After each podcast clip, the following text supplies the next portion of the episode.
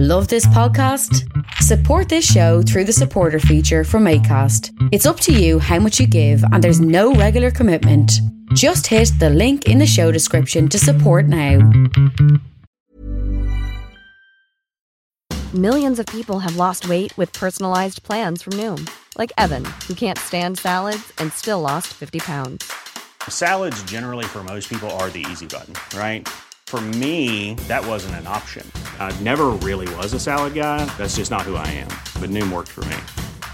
Get your personalized plan today at Noom.com. Real Noom user compensated to provide their story. In four weeks, the typical Noom user can expect to lose one to two pounds per week. Individual results may vary. Hey, Dave. Yeah, Randy. Since we founded Bombas, we've always said our socks, underwear, and t shirts are super soft. Any new ideas? Maybe sublimely soft. Or disgustingly cozy. Wait, what? I got it. Bombas. Absurdly comfortable essentials for yourself And for those facing homelessness. because one purchased equals one donated. Wow, did we just write an ad? Yes. Bombas. Big comfort for everyone. Go to bombas.com slash ACAST and use code ACAST for 20% off your first purchase.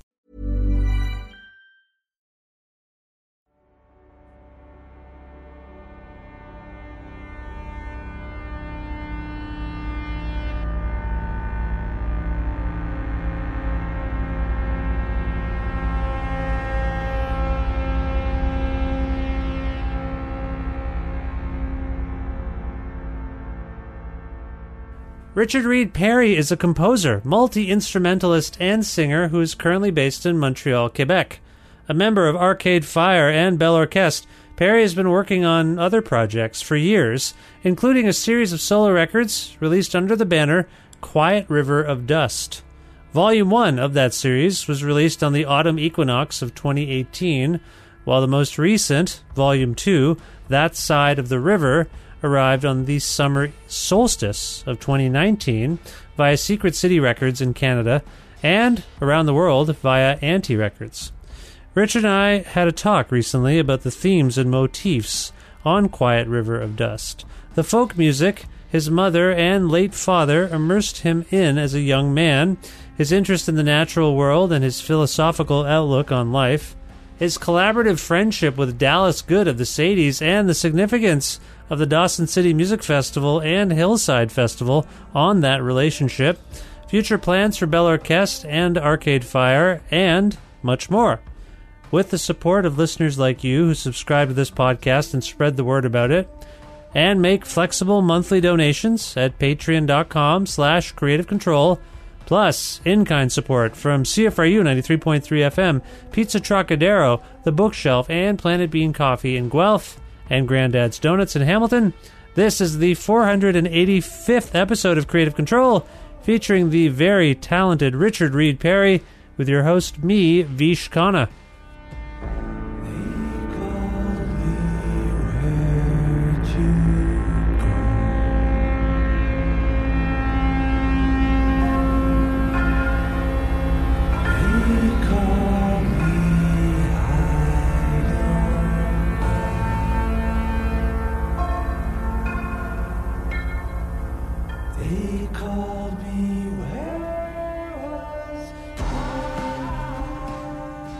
hi richard how are you Hey, I'm good. How's it going, Vish? It's not bad. It's not bad. First of all, where in the world are you? I hear birds chirping, so it sounds nice. Where are you? Uh, Montreal, home, on my back porch. Oh, nice. Okay, I wasn't sure if you were on tour or what. You've been busy No. lately. Been busy, yeah, but busy in a non-touring kind of way, which suits suits me real well. Well, it's nice to chat with you. I, I don't remember the last time we spoke. It's been a while. It has been a while, yeah. Yeah, maybe maybe at a hillside festival a couple years back. That might be it. Yeah, you're returning to the Hillside Festival in Guelph, and uh, that's cool. I want to uh, commend you on your new record, Quiet. Oh, thank you. Quiet River of Dust, Volume Two. Did I say that correctly? I think so. Yeah. Okay. Right. I want to begin by just asking you about this imagery in the title, "A Quiet River of Dust." It just strikes me that that's poetic. It's evocative. Where did that come from? It actually came from. It was just the name of a temporary working title that I gave to one of the songs that eventually became the album, and it just kind of stuck as a as a name for the whole the whole project. Yeah, it just kind of felt like it. Uh, it talked about all the all all the things that the songs were talking about, kind of nature and solitude, but then also like um, kind of tradition and uh, you know, river as this metaphor tradition, and then river of dust as this kind of uh, analogy for um, you know just the eternal cycles of nature and people kind of springing up and then dissolving back into the earth and mm. springing back up out of the earth and dissolving back into the earth in this kind of endless endless cycle of nature recycling itself and reforming itself in a, in a million different ways eternally yeah um, and then also the kind of there's a bit of like a of like a sort of farewell uh, farewell ceremony kind of a, an image like an image that related to kind of throwing ashes into the sea or something, um, mm. or into, into a river, and uh, you know, watching those watching those go out into the sea and then be absorbed up into the clouds and raining back down onto the land and back out to sea. This kind of that kind of image, um, it all all felt like uh, very very intrinsically connected to me with that title. Yeah, a lot of cyclical stuff in what you're describing there. I couldn't help but think of uh, sort of climate change issues within that title as well. Sure. As, yep, as that's we're, in there as well. Yeah, as we're speaking, yeah. I just read a report that the sixth largest city in India ran out of water, and yes. so I these things are happening. They're happening rapidly, and so when I when I think of that title, "River of Dust," I mean that might be the kinds of rivers we're in for. Sure. And maybe yeah, that's that's that, in there as well. You hmm. know, human human fragility and and the net, the fragility of the natural world and and also the trans you know just the transformation of everything into everything you know yeah. be that be that from a, a calm functioning world into a disastrous one that, functions less well or just a new version of the old one or whatever that might be. Um, all feels like it's all it's all very connected to me. Are you commenting on that per say? Whoa, what is that? What? Oh, sorry, was that uh, water? was that water on cue? just there was water on cue. the water heard us talking about it and was like, "No, I'm here. Everything's fine. Just relax." no, sorry. Are you? Are you? I, I understand that it's intrinsically a part of these songs and maybe what inspired you, but are you commenting on that per se within this material on on the fleeting nature of of life and and also ecologically um, our ecological existence. Are you commenting on that? Uh, I mean, it's it really is all one and the same to me. Um, I think you can't you can't sing about um, you know you can't sing about being out in the in the natural world or out in the ocean and feeling the particles of your body dissolving into the world around you without it having an obvious direct relationship to to all of those things, you know. Um, but I'm not like I'm not trying to make a topical climate change album, but mm. nor nor can one avoid thinking about climate change when one is, you know, thinking about the natural environment or just even experiencing the natural environment. It's all it's all the same. It's all the same world, and being being super overtly connected to that speaks to feeling that connection and feeling any changes that are happening and feeling the you know the massive destruction and the infinite calm that all exists, you know, yeah, sim- simultaneously and cyclically, um, and how, you know, how within and without of our control all of that is as well. Well, you've touched upon it in various ways already, but I wonder if it might be useful for those listening to hear from you about the the real inspiration behind these motifs and this record. Um, there is a lot of nature imagery. By the way, and I, I, I, heard you trying to clarify that I did not intend to make a climate change record, and I didn't mean to take us too far down that river of dust, if you will. But th- that stuff is in the songs. I'm here. I'm, I'm, you know, there's oceans and shorelines, and the natural yes. world really comes through. So I'm wondering if you can talk a little bit about the inspiration behind this volume and and this. The, the, I, this is the second volume. There's something going on in terms of connecting your works here. So, do you mind maybe articulating that? Um, yeah, I mean, the whole thing uh, really aims to to envelop the listener as it enveloped me while I was in it and making it, and, and I'm still in it and still making it. In fact, it's uh, volume three is well underway already. Oh. Um, I've recorded some of it already and written loads of it, and it'll. I think I think it's probably ultimately a four part cycle, um, but we'll see. I haven't. I, I'm in the middle of volume three, so that's officially happening. Well, good, good for you. You say four part cycle, and I don't mean to interrupt uh, here, but that corresponds with the seasons, does it not?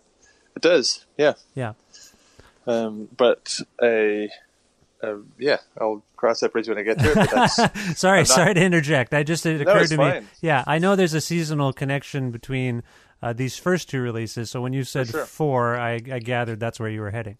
yeah, that's that's where it seems to be heading. But I didn't want to bite off more than I could chew. I thought I would just deal with two two first and see what happened. And three is definitely has already started to form itself. So it seems very likely it's all gonna it's all gonna happen. You don't want to end up in a Sufjan Stevens 50 States album situation, is what you're saying. Maybe. I don't know, no, but that's that was a really big bite to chew on that he, he said himself. Yeah, he got to two. yeah, but really good albums though. So that's the point, fantastic albums. Yeah. No, no disparagement on my old friend Sufjan, but I do think that was just interesting that he's like, "Yeah, I'm going to make 50," and like, no, and you're you seem to have the same like, "Can I make four of these?"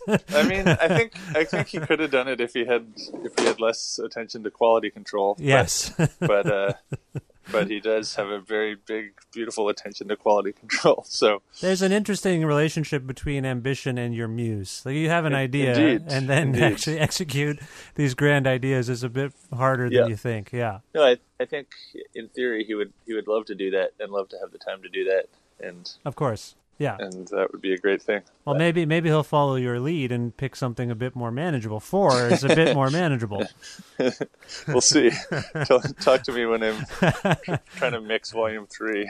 Well, you're three quarters of the way done. It sounds like almost. Almost No, there. no, I'm like maybe a quarter of the way in. Maybe. Okay. Yeah. Okay. I didn't mean to interrupt. Can we let's let's get back to uh, the inspiration behind this this series, if you will. What what inspired it?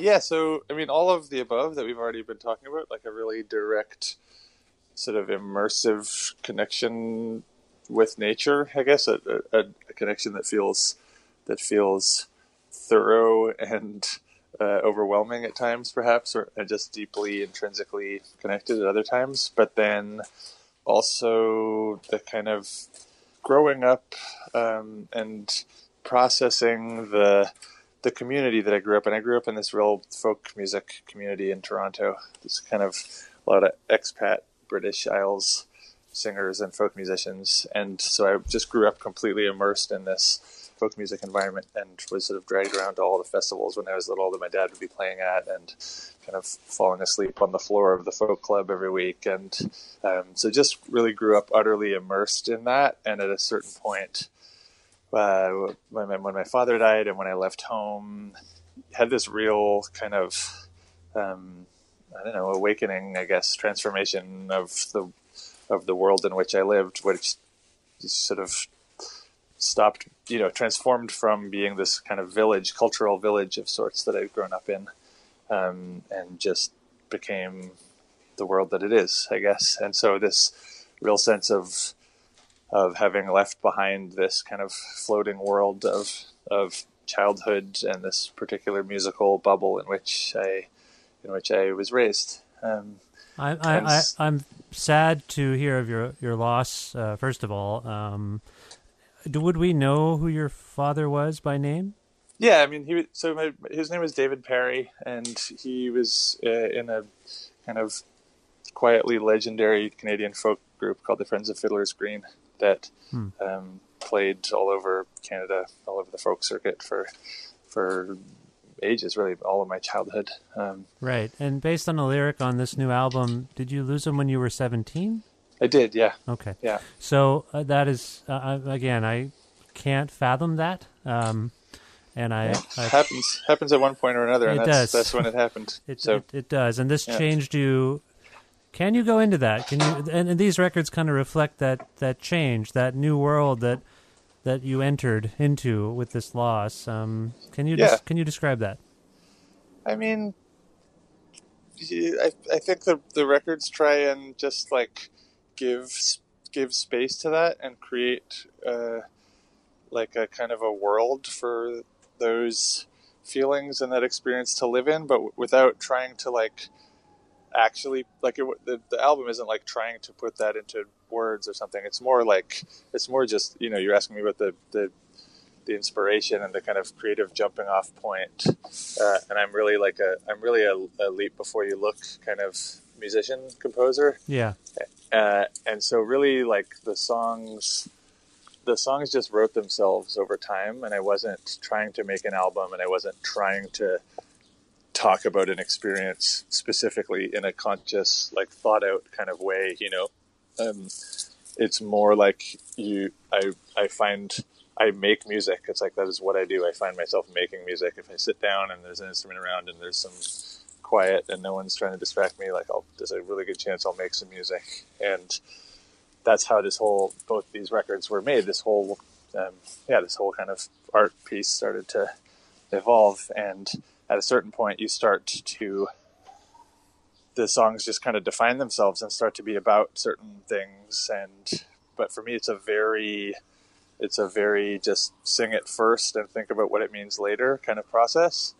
Um, and so it was more like I, f- I found myself having i found myself already very far along on albums that seemed to be about this certain world that was a hard to explain and hard to articulate thing which i think is why it slowly turns into music you know Yeah, uh, I, I hear you carefully avoiding any pigeonholing of themes and concepts on the record because it sounds to me that, like you say, they kind of came to you, and maybe you're still processing what they mean.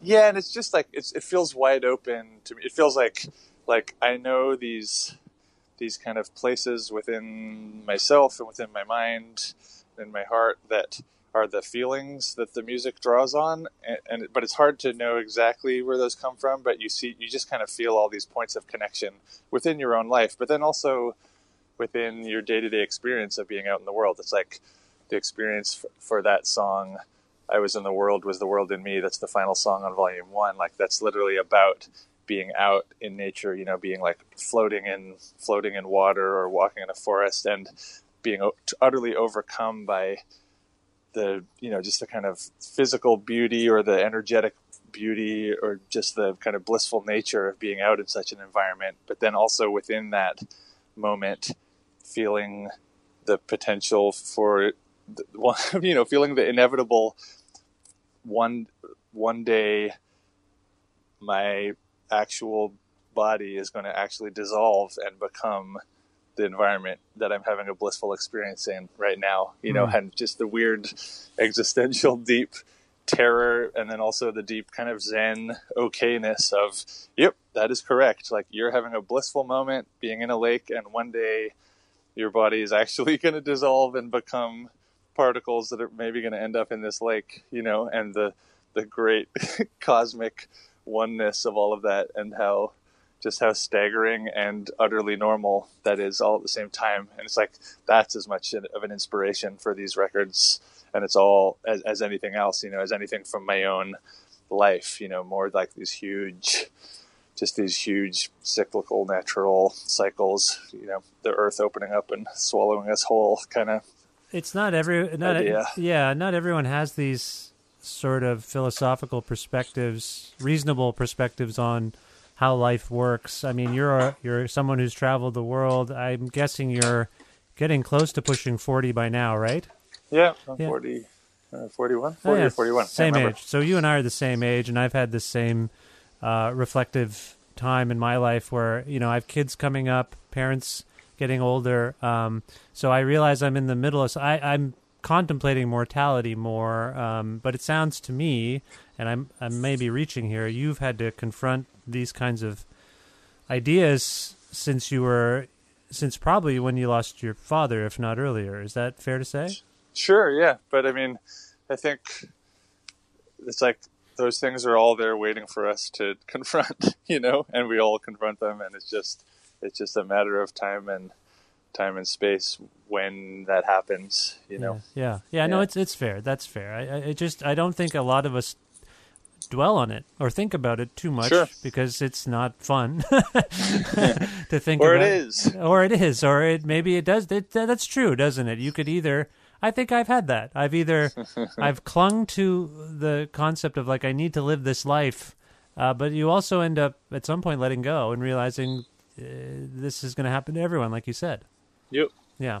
Okay. Yeah. We're all all in the same soup. exactly. Speaking Yeah. of which, you uh, you kind of alluded to the fact that you you grew up in Toronto and you were immersed in music because of your father. And I want to go down that path a little bit, but you've also talked about nature And my mom as well. It was, Eh. it was my, my dad who passed, but my but both my parents were were big, you know, um, deeply deeply immersed in the, the folk music and the folk scene, and Okay. and both both of them played and sang music and performed and used to perform together and sing together and we sang a lot as a family and it was really just really all around me on all sides Right. Okay. So I want. There's two things I want to get to. One is, and I'll do them separately. One is your immersion in nature as a person growing up in Toronto, and what where that came from. Whether you your family went on camping trips or explored the wilderness. But but I want to before we get to that, uh, the music stuff.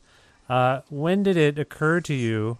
Do you remember in your upbringing when it occurred to you that music might be something you could make? I assume if your parents are uh, are always making it and working on music that you realize that that's an entry point that you could explore but was but at the same time you know some of us grew up rejecting our parents interests you seem Right. to have immersed yourself in it can you talk Yeah. about that how did that happen I don't I don't know how that happened per se because it wasn't a conscious decision at any point. I can all and say in all honesty, I was never like I am going to be a musician. I'm going to be a professional musician. I'm going to, you know, do all these different musical things that I do. I'm going to play in bands. I'm going to compose. I'm going to, you know, do solo records and all whatever. All of these things that I do mm-hmm. weren't a plan that was like, I think I could do that, and then start methodically moving towards that and being happy when something went right and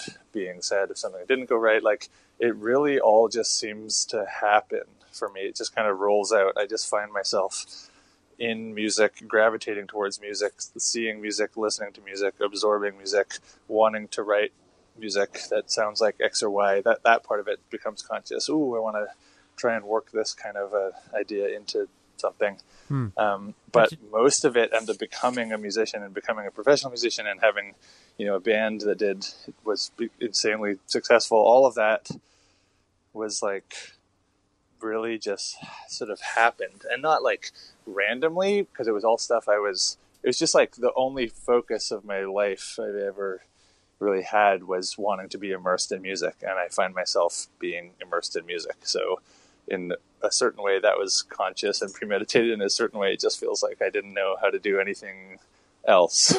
sure but do you, but do you remember how you started like was it was it seeing your parents was it hearing another I mean, I, artist we just grew up singing. Like I grew up with no television. We grew up like like we would sing together. Like my dad knew like hundreds and hundreds of songs to be able to you know f- from all over the all over the British Isles, and he'd sing them from memory, and we would just hear that growing up, and then his band would play, and we'd all hear those songs, and we'd play all those songs. Those were mostly traditional folk songs, also mostly British Isles stuff. Um, and then after the show was done, everyone would stay and sing and like sing at the pub or sing on the on a New Year's Eve or on a birthday party or whatever. Like music was just around and in a way that is hard for I mean, it's hard for me to understand, let alone most people around me who didn't grow up in that kind of an environment. You Yeah, know? yeah. Um, music was just something that was happening and and that you lived. And, you know, I'd be at the grocery store with my dad and he'd just like be, we burst into song and I'd be kind of mortified when I was really little. And then I just got used to it after a while. And i do the same thing my daughter's like no papa stop yeah, there you go. Yeah.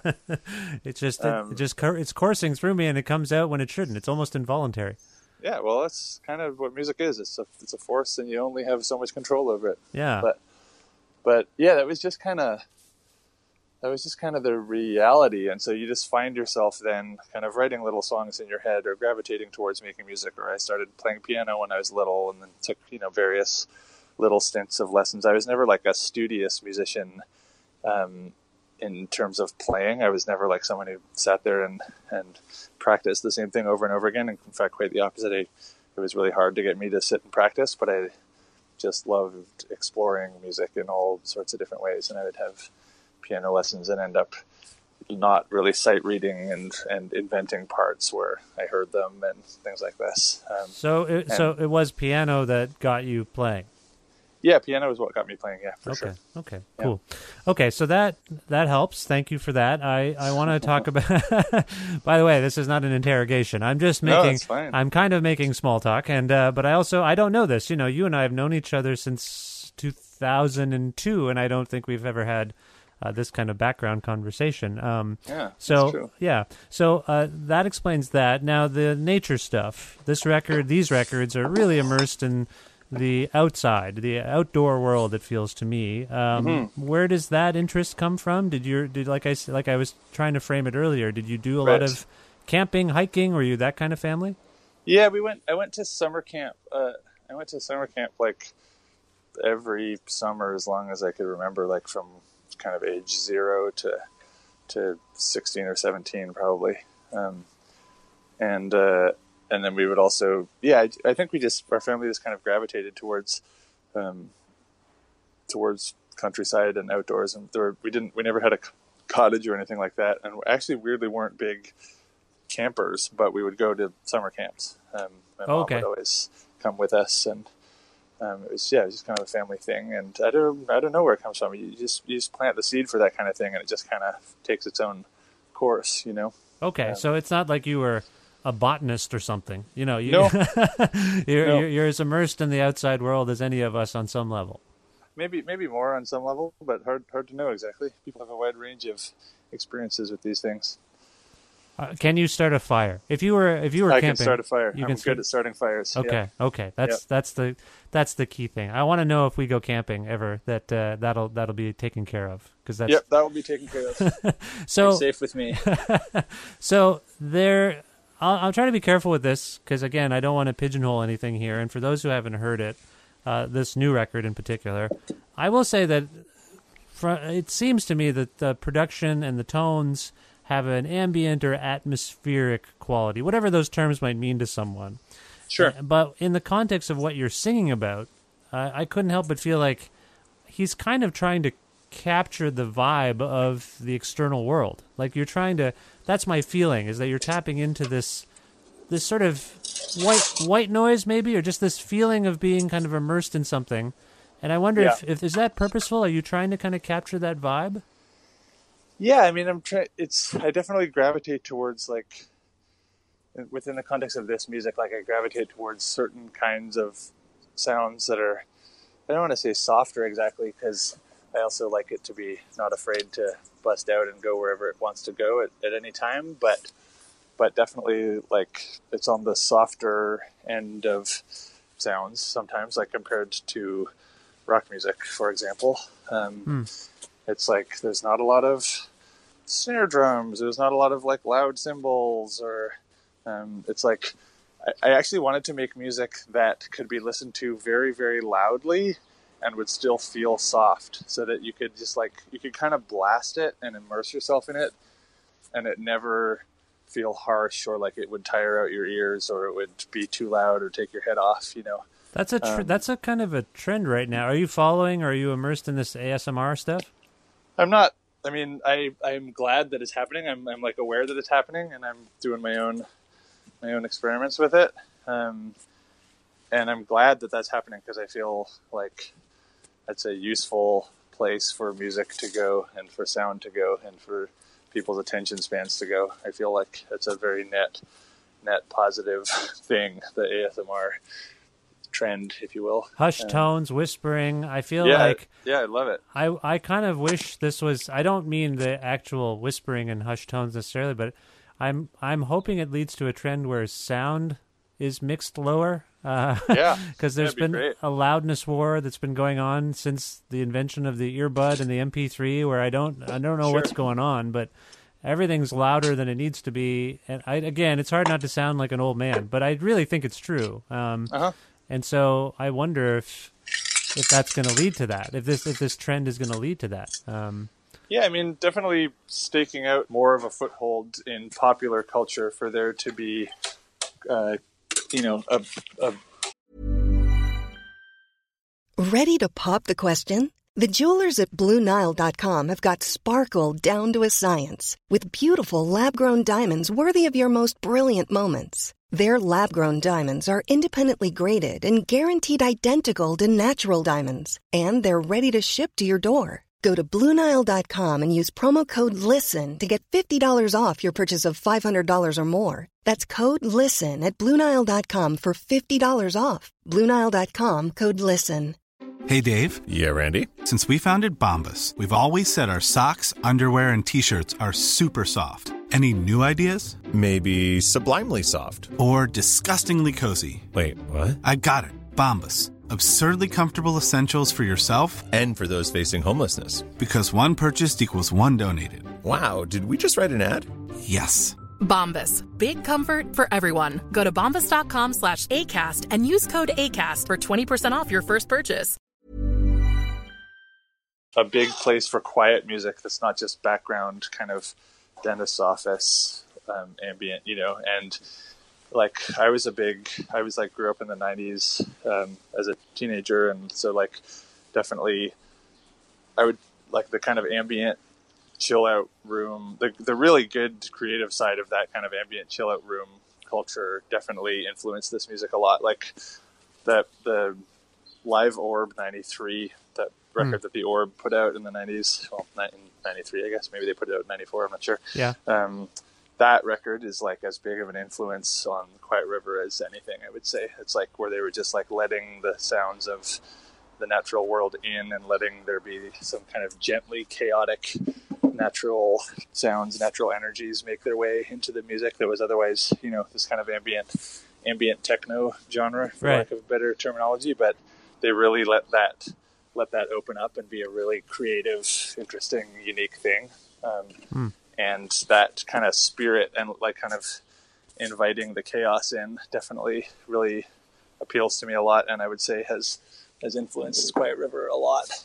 Okay. Well, in terms of inviting elements into your world, by the way, what's going on? Are you camping right now? It's there's a lot of clattering and Oh, what are you uh, what are you building? Are you building something? I'm actually I'm in my garden. I'm actually moving um, planters around. ah, there you go. Okay. It's out, so you're you're outside. You're just you're just this is a very literal interview. You're in the outside Yeah. world, immersed in soil and whatnot. And I, yeah, mint, mint plants.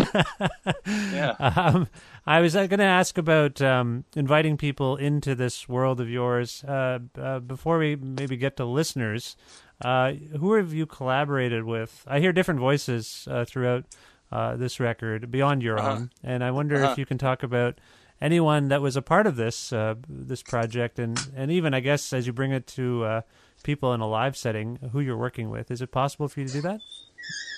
Uh, yeah, I mean, on the album, there's lots of different musical guests, people that are. Um, I mostly try and just work with dear friends and musical relations, musical comrades um, that I love. It's not like a, you know, it's not like a celebrity guest stars kind of vibe. Um, Sure, sure. but really stuff that's born out of like a natural musical collaborations. So on volume two, like my friend Dallas Good from the Sadies um, sings and plays on one of the songs that actually is a song we kind of wrote together. Um, What song is it? that's called In a Moment. Right now, you I, I ask because the last time you were in Guelph and we spoke, probably at the Hillside Festival, you collaborated with Dallas on stage. Yes, there was that song that we played at that time. There you But go. That song ended up on volume two of this record. So, okay, cool. And now, what was that? Five five years ago? I don't know how long ago Yeah, that was. probably. Yeah, yeah, probably Six probably years ago. Four or five. Years. Yeah, yeah. Oh wow. Yeah, there you go. Time Yeah, flies. so Yeah. okay, Dallas, that's great. Yeah, so we we had written that song at that time, and now it is out on a record. How do you know Um, Dallas, by the way? We met uh, we met in Dawson City uh, at the Dawson City Music Festival, and we got thrown onto stage together and had to, you know, in folk fashion, folk festival fashion. They do a very and- unique workshop up there where it's a potluck. You're just sort of thrown yes, in with that's names. what we did. Yeah, yeah, yeah, yeah. Oh, so it was potluck. It was me and Dallas and uh, Evan, no, um, Jordy Gordon and Bobby Boulat. Nice. and um, and we quickly scrounged up uh, an Everly Brothers song to to perform. We'd sing um, "All I Have to Do Is Dream" by the Everly Brothers, uh, but didn't really play it till we got on stage. We kind of practiced a little vocal harmony, and we're like, okay, that's what we're gonna do. We're gonna kind of play it like kind of dub, dub, spiritualized kind of vibe, and see what happens. And, and we it was one of the best performing experiences of my entire life, where like utterly unrehearsed, we just like pulled off this really magic moment that kind of shocked us as much as anybody around us. I think It's weird, right? They give you like two hours or something to to come. Yeah. up. I did. I Yeah, did. I did one of those. I did one in the formation, and I, I was like, "Well, let's just do Empire State of Mind by Jay Z." And they were like, "What?" And I'm like, "Yeah, I know all the words. Let's just do it." And and we did it, and it was fine. amazing. so, and I've seen some magical things. I saw. I've only been there once. It is amazing what how musicians converse in such a short amount of time, isn't it? yeah, it really is. Yeah. it really is. Yeah, so you met Dallas there, and then that led to writing an actual song. Dallas is a friend of mine and a wonderful collaborator. He's always very open Yeah. to collaborating Yeah, with he's great. Yeah. Yeah, we just really, really hit it off, and we're like both of us after performing that Everly Brothers song, and I think we just like our voices kind of worked together in a really nice way, and Hmm. we were we both were just like quite taken aback in a way of like how something could have come together that quickly and felt so good, and we were like, let's do a thing, let's make. a... I was like, I was in a really actively obsessive period about the Everly Brothers at that moment, so I was like, let's make an Everly Brothers type thing, like just two part harmonies the whole time. And let's hmm. just do that. And he was excited about that. And we're we've been like it's the most slow musical project I've ever cultivated in my life. We've been working on it since then very slowly. Like we get together for between like 2 and 5 days a year and slowly make progress on this thing. But both of us really love it and we've got like two thirds of an album and we just we just need like another 2 weeks and we'd have a really cool album, and we've been working on it for just ages now. Nice. Which seems seems so absurd, but it's just the speed at which it happens, and both of our lives are so Both busy, Busy. musicians, both very both busy musicians. super busy musicians. Yeah. Yeah, so Yeah. it just kind of we take it where we can get it, but we both really love it, and it's everything we've recorded is really it's really special. Okay, cool. And so, any Yeah. anybody else you want to cite? Oh yeah, sorry, I got went down a rabbit hole there. Um, yeah, I mean, uh, this record. I'm just trying to think of Volume Two versus Volume One. Um, my friend Amedeo from the band Blonde Redhead plays on a song with me. Oh, cool. Um, my friend Nico Muhly, the composer, plays Nice. on a song. Um, yeah, and then um, one of my like longtime deepest collaborators, who's also one of me, who's also my life partner, uh, is Laurel Sprengelmeyer, who's known as Little Scream. Um, she's all over both of these records. Um, and then Aaron Dessner from the National um, played played a heavy hand in these records. Also, he was really like a a, a collaborator and, a, and an instigator from day one on this record. He was he was really I don't know if I would have finished it. Him and Bryce, his brother, both like I don't know if I would have made or finished these records without um, without those guys. They really like were super super encouraging of me to, to do these Nice. um, and to kind of finish the songs that they knew existed and yeah just really um, really really big big part of the team as it were okay, cool. So, Yeah. uh, anybody else, or is that are, are there samples on it? By the way, samples I thought I heard some voices that sounded a bit sampley, but perhaps they're just some of your guests. by but- sample other people you mean I thought so. Yeah. um no there i mean i recorded everything that's on the the album Okay.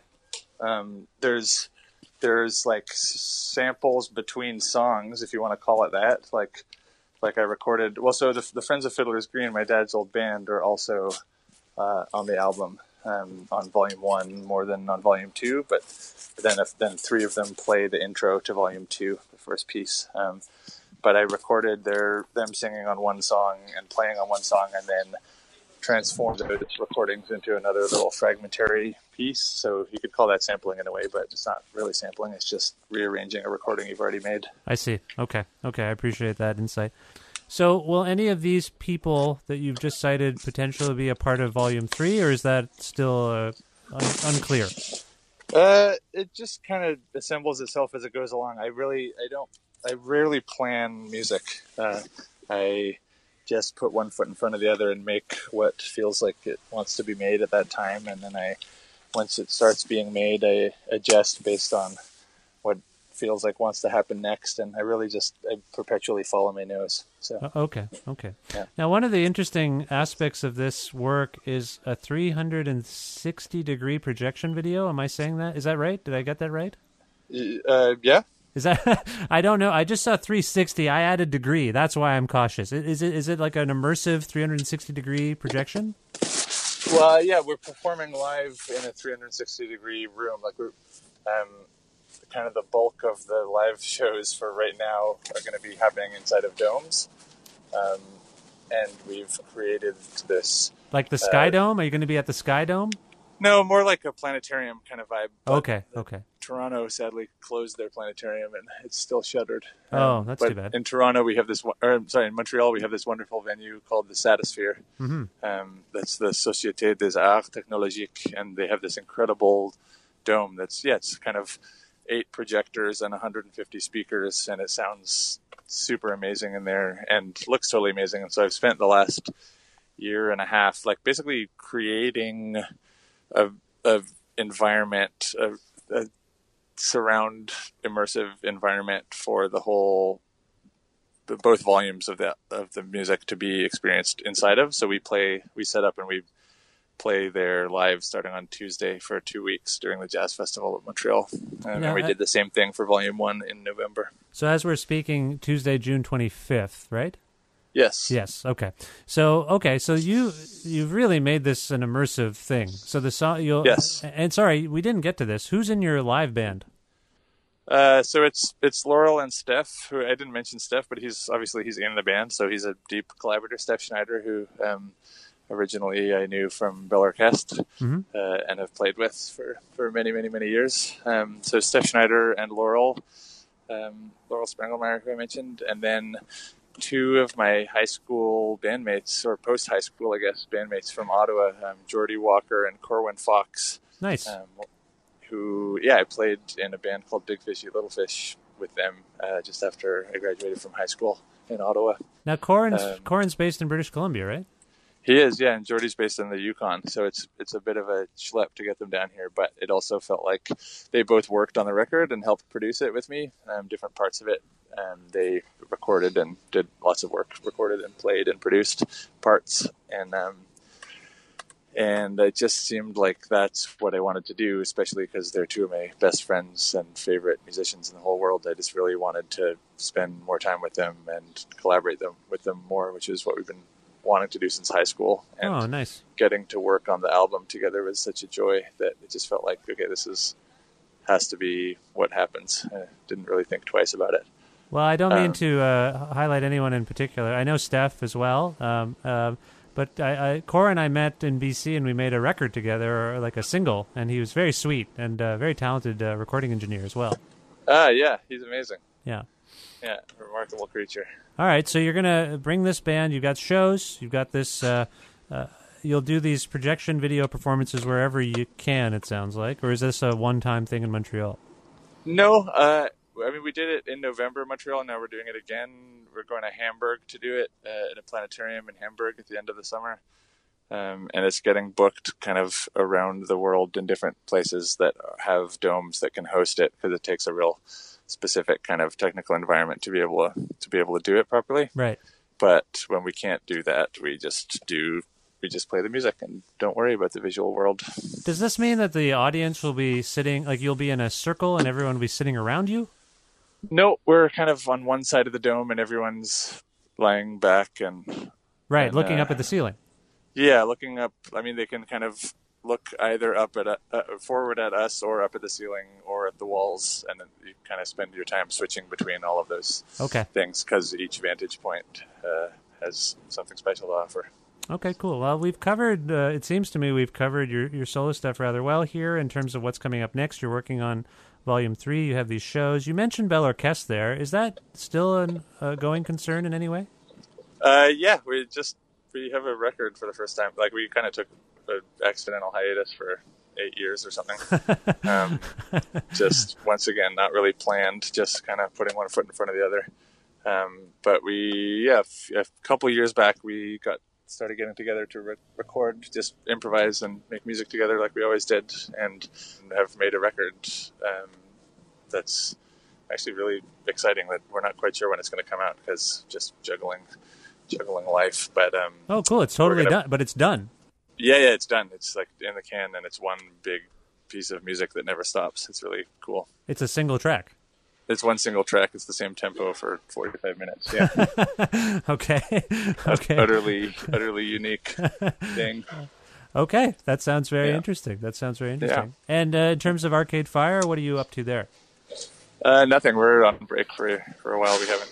We uh, were on tour for a long time. Uh, Right. Until last fall, and then haven't really been around each other much since then, which Okay. is totally fine. So, have I covered everything you're up to? Mostly, is there anything else you want to talk about? Um, I mean, Bell Orchestre is playing at the end of this summer. We're going to be like debuting the new record before it's out um, with a couple of orchestras in uh, Germany and Copenhagen, or not Copenhagen, Denmark. Okay. Um, so that's quite exciting. So we're like learning how to play that as well while I'm doing all this stuff. Um, and what else? Yeah, I've always got a million things on the go. That record, with, record with Dallas really needs work. I'm kind of, I'm doing a little, some, uh, a little bit of production work with the Sadies as they work on their next record. Oh, cool. Um, So you you beyond the single song that we discussed that you wrote with Dallas and performed a few years ago in a moment, I believe it was. Um, Yeah. You're actually working on a collaborative record together.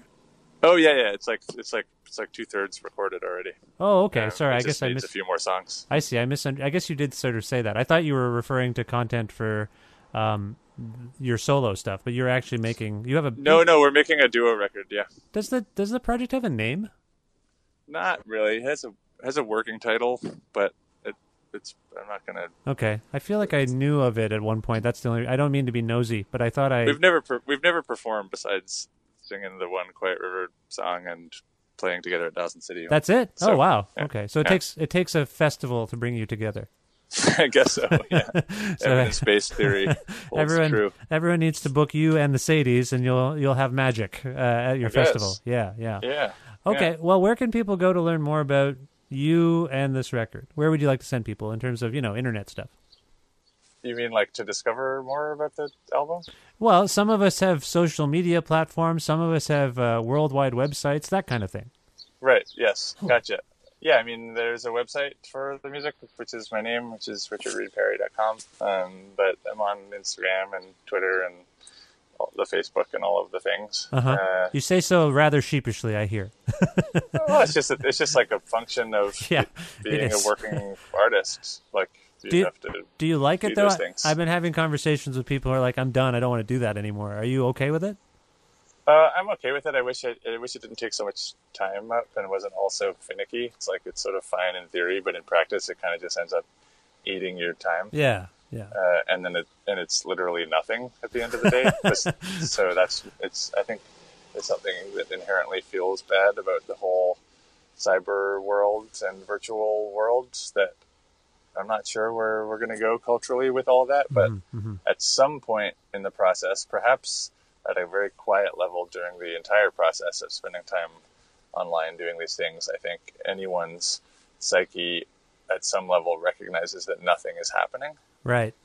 Yeah, And no, I- I, think that's going to catch up with us culturally, and I hope it catches up soon, like within a generation, kind of, because I think these things, when they're new, they're bright and shiny, and it's new and distracting, and people like to be distracted in new ways, and that is as humans have always been. But I think, I hope uh, at a certain point soon, the generation that grows up with their parents always being on Instagram is going to be like, you know what, not how I want to live, and then we'll be maybe go back to a little more real life or something.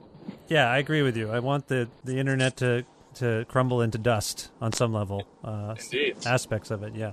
Okay. Yeah. Well, uh, is there? And sorry, the record's out on Secret City, right? Yeah, that's Right, right. okay. And in the U.S. Right. Okay. Now, is there a single song from the album that I can play for people? And if so, do you mind choosing it?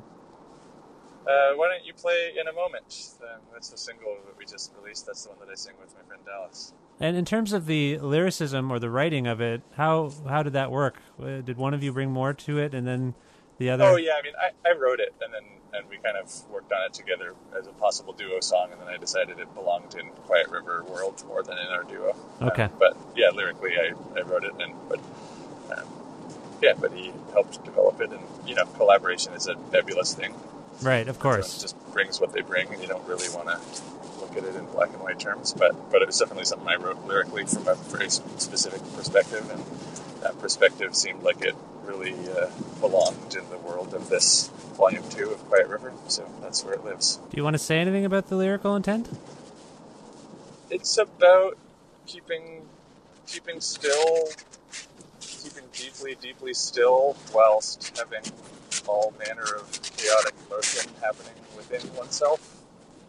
Okay. um, and it kind of uses different forms of water to reflect different aspects of that. So yeah, kind of it's kind of someone singing to themselves, trying to talk sense into themselves in a, in a way uh, about keeping still and chilling out. I guess ultimately. Okay. Well, that's well put, and I uh, appreciate that. This is In a Moment by Richard Reed Perry. Uh, Richie, it was really nice to catch up with you and talk to you, and I look forward to seeing you soon, and, and best of luck with everything going forward. Likewise, thanks, Vish. Nice to talk to you.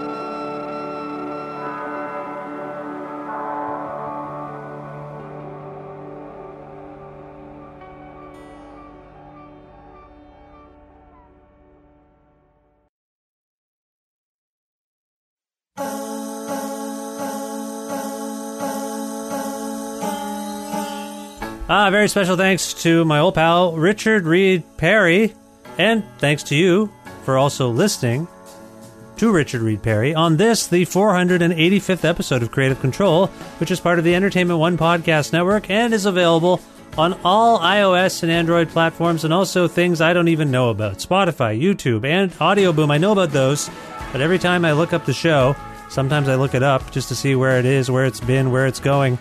There's all sorts of other things, but whatever you use, it should be there. If you, if you listen to podcasts, Creative Control should be there. If it's not, send me a li- drop me a line. I'll I'll try to get it on the thing that you use, but I'm pretty sure it's on most of the things.